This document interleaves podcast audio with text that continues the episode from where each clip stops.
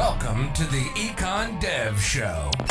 We explore the strategies, ideas, and insights that are driving economic development forward into the future. You'll hear new insights from passionate EDs about their successes and struggles. And you'll learn from attraction and retention experts about how to apply actionable strategies inside your EDO. We'll help take your organization, your community, and your career to the next level. Here's your host, Dane Carlson. Welcome back to the Econ Dev Show. Today we're here with Chad Newell. He's the president of Area Development Partnership in Hattiesburg, Mississippi, and the co author of a new book, The Journey Successful Strategies and Techniques for Economic Developers. Chad, welcome to the show. Good morning, Dane. I'm glad to be here with you today. How is it there in Hattiesburg this morning? It's actually a, a beautiful day uh, in Hattiesburg, early June here.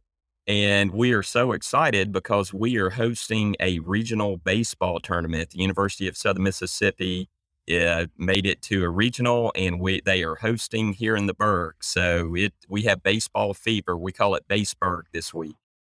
Baseburg, that's fantastic. So for our listeners who aren't familiar with Hattiesburg or, or Mississippi in general, can you give them a rough idea of where Hattiesburg is and maybe um, what it's known for? Absolutely. Hattiesburg, Mississippi is a wonderful college town in the Gulf South, about an hour and 15 minutes north of the Gulf of Mexico in southeast Mississippi.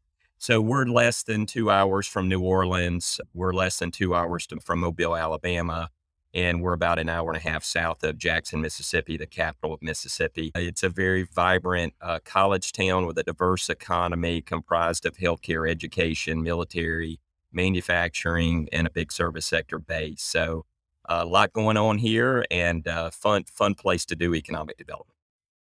And you've been with the Area Development Partnership for about what 11, 12 years now. I'm actually in year 13 now. De- December will be 13 years. And our organization is, of course, it's the Regional Chamber of Commerce and Economic Development uh, Agency wrapped under one umbrella. And we are in our 30th year. So we're celebrating the 30th year of the ADP. And uh, it's hard for me to believe that I've been leading it for 13, ne- nearly half of the organization's existence. It's been a lot of fun. Sure. Sure. And your would you classify yourself as an economic developer or a, a chamber president? Probably quasi both. I, over the last 29 years, Dane, my wife and I have been married 29 years uh, this year. So I've been working for 29 years. And I've had the privilege of working in the private sector, like in retail development. I've worked in the public sector. I've worked for a mayor. I've worked in these private nonprofit organizations, and that's what the ADP is. It's a 501c6 private nonprofit. Uh, so it's really I've just been in a lot of organizational leadership positions in the different segments of the economy. Sure. How does since you're you run both a, a chamber of commerce and an economic development organization, how does that balance play out in the chamber world you you promote your members and do things to benefit your dues paying members. And in the economic development world you're you're bringing in new business and you're assisting the businesses that are already there. So how does that tension work itself out for you Good question. It really, I don't view it as tension. I just view it as a balancing act. You have to uh, make sure that you're taking care of your uh, members first and foremost, for sure. And we have about 825 members, ranging from mom and pop shops to multinational corporations.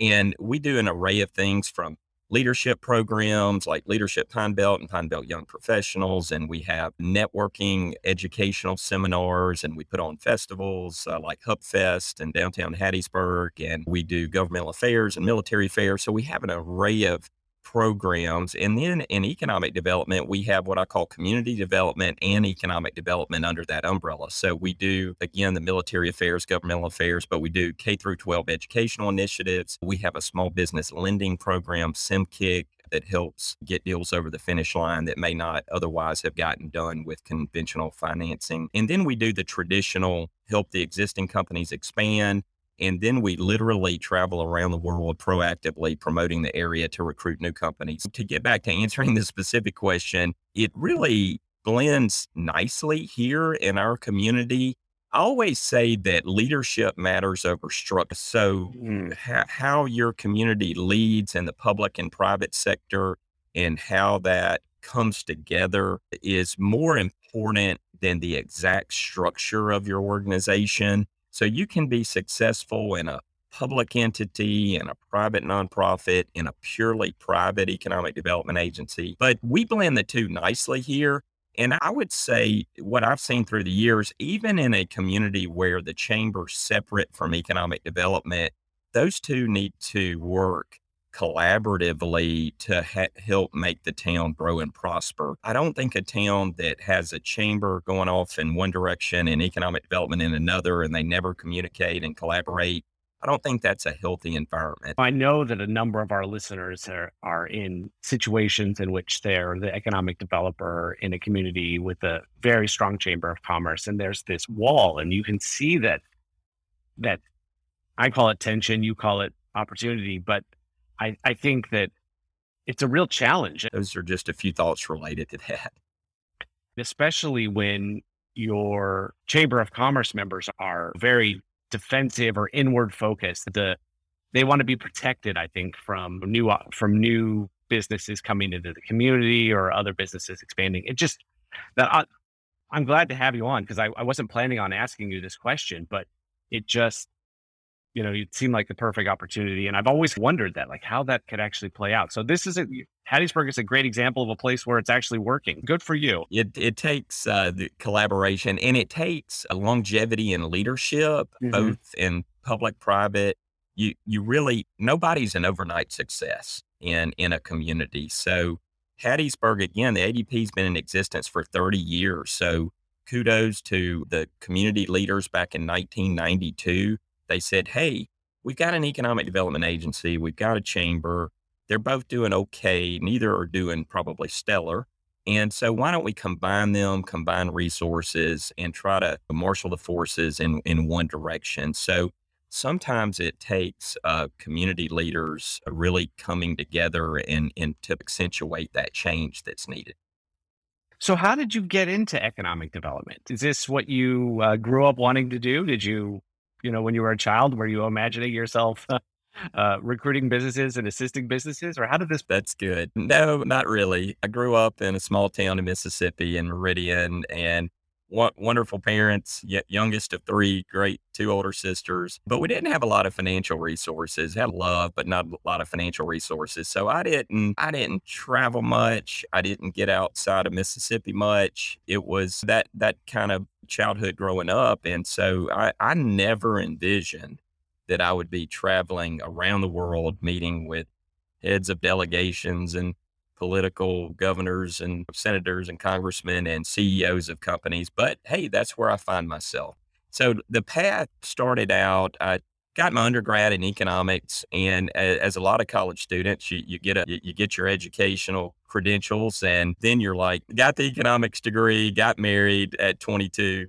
And then I was like, okay, I've got to start my career here. So my first job was at a place called the Center for Policy Research and Planning in Jackson, Mississippi, working for a PhD economist and from Yale. And I that was an eye-opening experience. I was I always joke with people and I say, hey, if the state econometric model forecasting income and employment and whatnot in Mississippi is off in 1993, it's due to me because she had me uh, helping her with the econometric model and writing or research articles, and array of things. I quickly came to the realization that is not exactly how I wanted to utilize my economics degree. Fortunately, a young lady back in 1993 who was on staff there at the Center for Policy Research and Planning said, Chad, you seem like a pretty personable guy. Why don't you get into economic development? They, they have a master's program in economic development at the University of Southern Mississippi in Hattiesburg. Why don't you go do that? And I was like, I'll look into it. And lo and behold, I moved to Hattiesburg in 1994 and entered the master's program in economic development. And at the time, it was a two year kind of boots on the ground master's program. So my wife and I, she lived in Hattiesburg with me for a while. Then she was working elsewhere and we had weekend marriage. But anyway, young married couple struggles trying to make it all work. But so I ended up getting that master's in economic development and then started out along this journey. That's one reason why the book's called The Journey, because we all have a journey in life. And in us, my first job in pure economic development, outside of the economic research I was doing in Jackson, was at the Mobile Chamber of Commerce. And so I was a project manager there in the mid 90s and business development director. And and then I scooted up to Opelika, Alabama, and near Auburn University, and worked for a mayor, Barbara Patton. That was another great experience. And then Birmingham, Alabama came calling and said, Hey, would you like to lead our economic development efforts? And I was executive vice president of a group called the Metropolitan Development Board, which was the uh, predecessor organization to what they have now, which is the Birmingham Business Alliance. And and I did that, worked with Ted Von Cannon and many folks there in Birmingham. And the thing is, you get all these experiences along the way, and then you try to utilize those in your current role. So then I decided, hey, I'm going to get out of pure economic development and I'm going to go to work with a friend of mine in Nashville, Oldacre, and do retail development because I'd helped them put together a hundred million dollar uh, shopping center, outdoor, open air outdoor center in Opelika called Tiger Town very fitting with Auburn University next door. Sure. And so I went to work with them in Nashville and doing retail development, shopping center development. And that was a lot of fun. But then there was something called the 2000 recession. And right. retail development came to a screeching halt. For those, I'm not sure what all of our listeners were doing in 2008, but if you were in retail development, you were in a bad place. and right. so basically, I, my my friend and I, Bill Oldacre and I talked, and we're like, "Hey, I, okay, I'm going to pivot out of this, and uh, you don't really need my services anymore, obviously."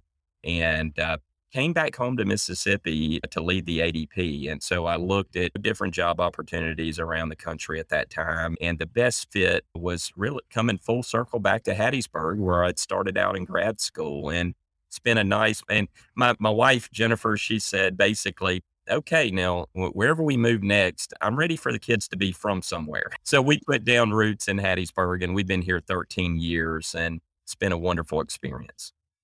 It is interesting how it came completely full circle. That's, you know, so often we, we move around, we take jobs at different places and, you know, it is nice to finally have some place that your children can be from. So I appreciate that. And I'm sure our listeners do too. So let's talk about your book, The Journey: Successful Strategies and Techniques for Economic Developers. It is uh it's just came out what in May, I think. Yeah, literally uh, hot off the press. Yeah, I think I have the the very first edition here, uh, you know, in my hand. I think so. You reached out to me really early on, Dane. I think it had literally just gotten out on Amazon, and and so yeah, it's been really cool. Yeah, I think it wasn't even out yet when I found it, or I heard that it was going to come out, and I then I put a pre-order in, and the moment it was published, I got a copy. So excellent. So awesome. you Thank co-authored you. this. You're welcome.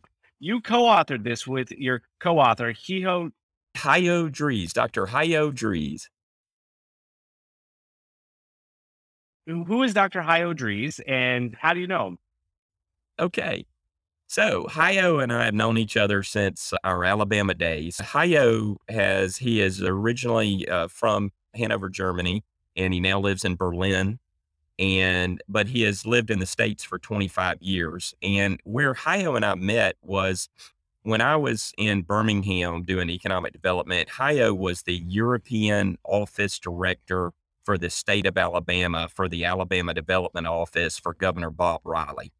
And so we worked a lot on joint efforts and recruitment trips during my Alabama days. So Hayo was the European office director, I believe, from 2003 until 2009. And uh, then he moved back uh, to Germany. And he's now the CEO of the Berlin Institute of Supply Chain Management. And so what that translates into is he has a depth of expertise in automotive and aerospace, now agricultural. He's getting into the semiconductor industry. He does, he puts on these world class conferences in Germany for different sectors of the economy. And he has a lot of uh, breadth and depth of relationships with like chief procurement officers and CEOs and vice presidents and major corporations. Uh, and he had established some of those back during his Alabama days when he was working Sure. uh, for the state of Alabama. And then he's nurtured those along the way there in Germany. So he does that. And then he and I also have uh, a good relationship and a business relationship too. He helps us with some business development activities in Europe. And so the book seems to be a collection of anecdotes from both of you, I'd imagine. They're not labeled as to who wrote which one, but sometimes you can tell, and other times I, I couldn't tell. But there, it's a collection of anecdotes. Each are, you know, very short. You can, you know, read one in five minutes, and they distill this lifetime of experience and knowledge that you've both acquired. How do you describe the book? So it's very interesting. I, I would, and let me tell you how the book came about because Hayo is a very uh, driven individual, let's say, uh, to typical German. But last a year or so ago, Hayo and Josip Tomasevic, who's the CPO for AGCO, a very large publicly traded agricultural company. They produce Fendt and Massey Ferguson and Challenger brands, for example, Sure. on the agricultural side. They have a good relationship, and Hayo does a agritech conference uh, with Josip, and they decided to do a book called "The World Is Round," and basically it was on supply chain management during the pandemic and looking post pandemic and the localization of supply chains after the supply chain got rocked and shocked globally during the pandemic. And so, really, it was a compilation of different people writing about their expertise related to supply chain. With me being friends with Hayo, said, Chad, why don't you write a chapter in the book on site selection? And I said, sure. Actually, Sure. I said, no, I don't have time for that. and he said, yeah, yes, you do. You have plenty of time for that. And so he he insisted that I write the chapter. So finally I conceded and I wrote the chapter for the book. That that is I feel like it's a pretty darn good site selection article in The World is Round. So then after that, got they we got that published last year at some point. And so then Hayo said, Chad, now we're going to write a book together on economic development and kind of chronicle some of our experiences, some that we've done individually, some where we were working together. And I said, Hayo, look, I barely had time to write the article. I, I really don't have time to work on a book. I've got a million things going on. He said, okay, okay. Lo and behold, Dane, one day I, in the mill in Hattiesburg, Mississippi, arrived a book with that was printed, bound, had my picture and bio on the back. It was not called The Journey. It was in real, really raw, raw form at that time. But Hayo had written an entire draft of the book. Oh my goodness. And so, hi, and so I told my wife Jennifer, I was, and of course we Hayo and I talked by phone, and I was like, Hayo, if you went, and I told Jennifer, I said, if he went to this extent, I have no choice now but to jump in here and and Right. edit. So Dane, uh, I jumped in as time allowed last year, and uh, I think last summer of summer of twenty one, kind of jumped in with the draft. He sent me the manuscript, and I deleted and I added stories and I edited his stories and I we sent things back and forth across the pond. and Hayo has a relationship with a, a publisher out in Texas with Agarita Press. And we knew we could get the book published because Hayo has published a few books, including The World is Round, through the publisher in Texas. So long story short, then over the Christmas holidays and Dec- during December, Christmas holidays, New Year's, I had a Uh-huh. fair amount of time off work here at the ADP, and I really dove into it. And I sent him a, a it wasn't a final edit, but I sent him an edited manuscript at about 11:30 p.m. on New Year's Eve of 2021. That yeah, that's what I Wow. do on my New Year's Eve. What an enthralling lifestyle. So we got that to him and then we fine tuned it and we what we were trying to do was really uh, race to get it published before I made the journey back to uh, Germany in May of 2022 just last month I was back over there Okay. So we got it published in May. And let's be honest, it probably still uh, had a few typos here and there. And so the beautiful thing about digital publishing on Amazon that I was not aware of is that we can always upload changes. So, Dane, the copy that you have is a, a, little bit more of a raw version than the one that I have in my, you know, hand this morning. So we have oh. uploaded some digital edits. And so the next when someone now orders it, will it'll be more a little bit more of a fine-tuned corrected version. But so I'm we're just learning along the way here, but it's been a good experience. Wow, I didn't realize that. That's interesting. Yes, my copy does have a few typos, but it's nothing that would stop someone from reading. I think it's a it's an excellent book. Wow, I didn't realize that he dropped this entire book in your lap. There's no greater incentive to finish a book then here here's the book it's already written let's just fix it now. So much of writing so what makes writing so hard is this sitting down with a blank sheet of paper or a blank screen and typing those first few words. But because once you have a whole bunch of words it's really much easier to go through and edit and add a little bit. That wow yeah the key is we, making sure you have a good relationship with your co-author mm-hmm. Sure. because right. otherwise feelings could be hurt at times because we may say, Hey, let's delete this whole chapter or let's let, if you don't mind, I'm going to modify this entire paragraph. And so right. Hayo and I have known each other long enough where no hard feelings with edits and giving feedback back and forth. But the book, Dane, is really twofold. It's intended, number one, to encourage young people who may be in business school or some other curriculum to even know about the field of economic development so that there are a lot of people sitting in business schools around the country, around the world today that are thinking, when I graduate, what am I going to do exactly?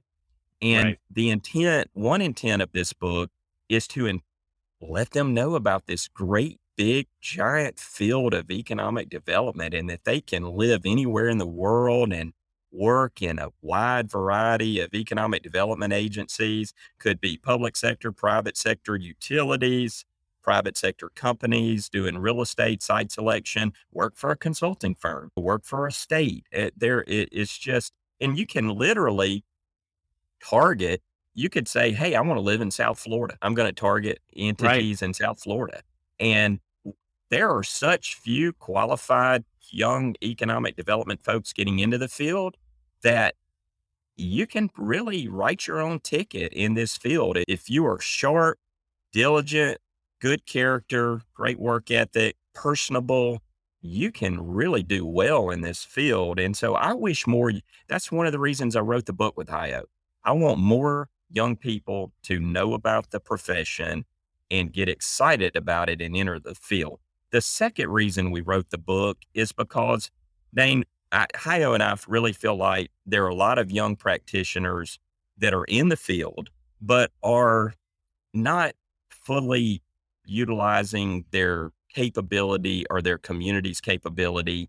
And it's to broaden their horizons and let them know that in economic development, yes, you literally can do international development. You don't just some economic developers are like, hey, my role is to go meet with site selection consultants. Okay, but let's be honest, probably two thirds of your projects in your portfolio come either directly from companies that you've generated a lead or it's proactive, reactive, whatever the case may be. But in I love working with all of the site selection consultants and they do a marvelous job. And usually when you do work with them, they have great clients. So that, but you have to be able to go generate your own projects and represent your community, your region, your state as effectively as possible. So, this second component of the book, or the second reasoning behind the book, was to let economic development practitioners know that, man, if you get in the right place with the right uh, financial structure, you can really spread your wings and do things that you might not have thought were possible.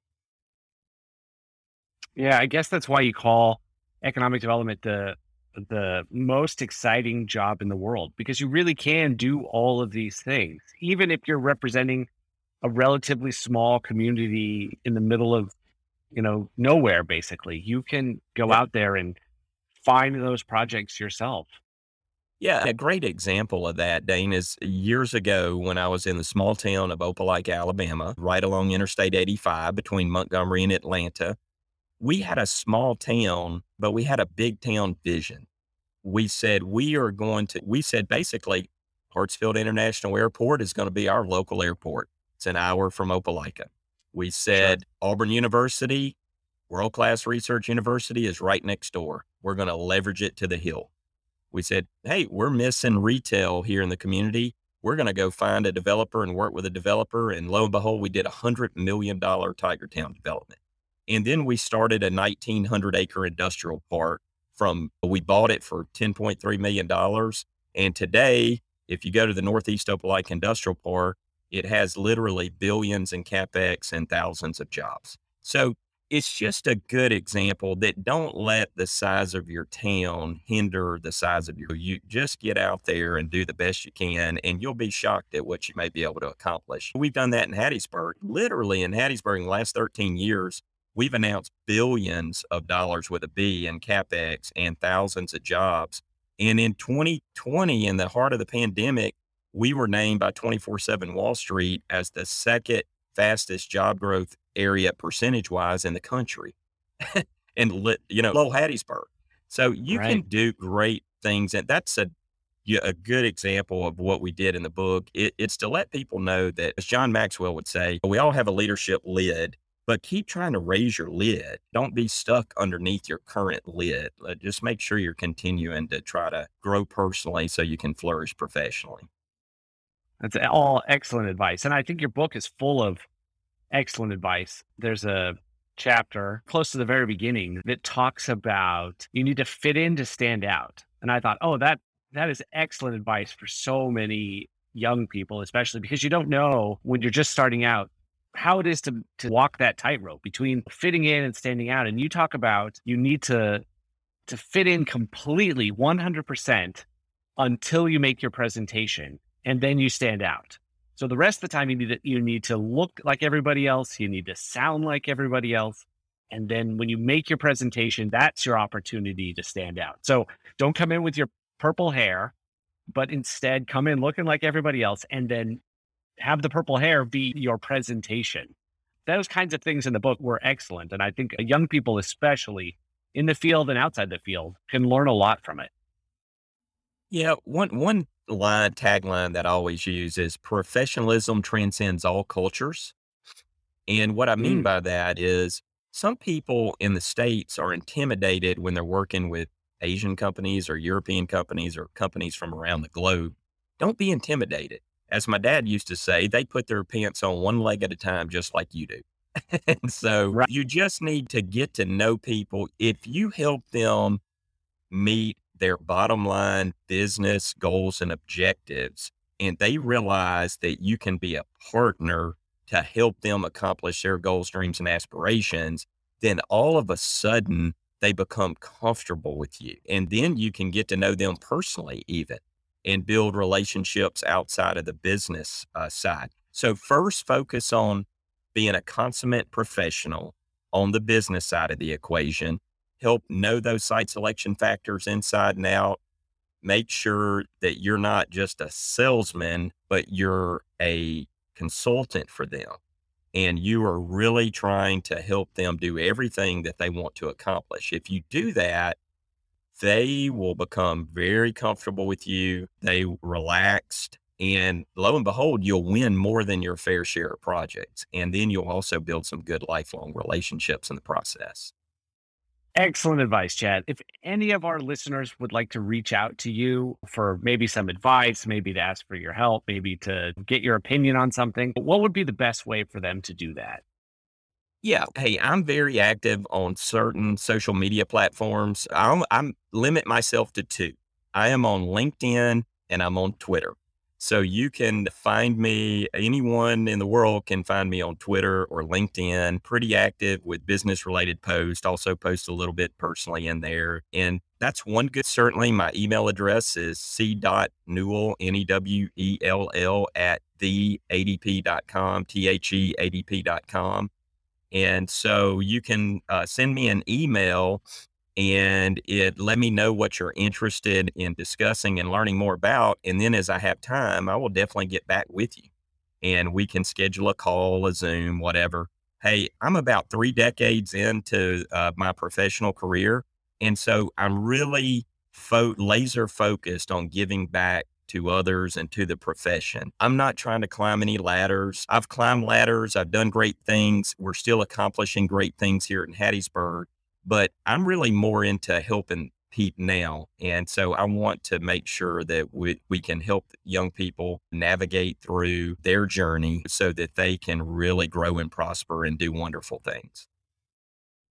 Well, Chad, this has been phenomenal. You've been a great guest. I hope that many of our listeners take you up on this offer, and I hope some of them buy your book. I, I, it's an excellent read. I think there's a number of great anecdotes and stories and ideas and inspiration in there. And I think that I'm glad you wrote it. I guess that's what I'm trying to say. I'm glad you wrote this book because it's not a sales pitch for yourself. It's not here's a rehash of everything you can find online or you've heard in your courses.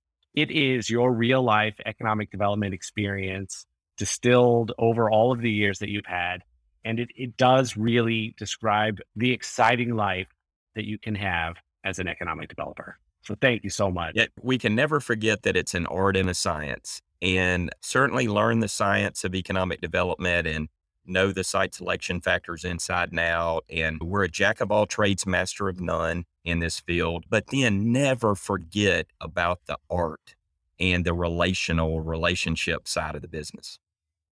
Absolutely. Thank you so much, Chad. I enjoyed it. Thank you, Dane. You've been listening to the Econ Dev Show with Dane Carlson. If you're an economic developer who never stops learning, for more expert strategies, fresh insights, and new ideas to take your career, organization, and your community to the next level, visit us on the web at econdevshow.com.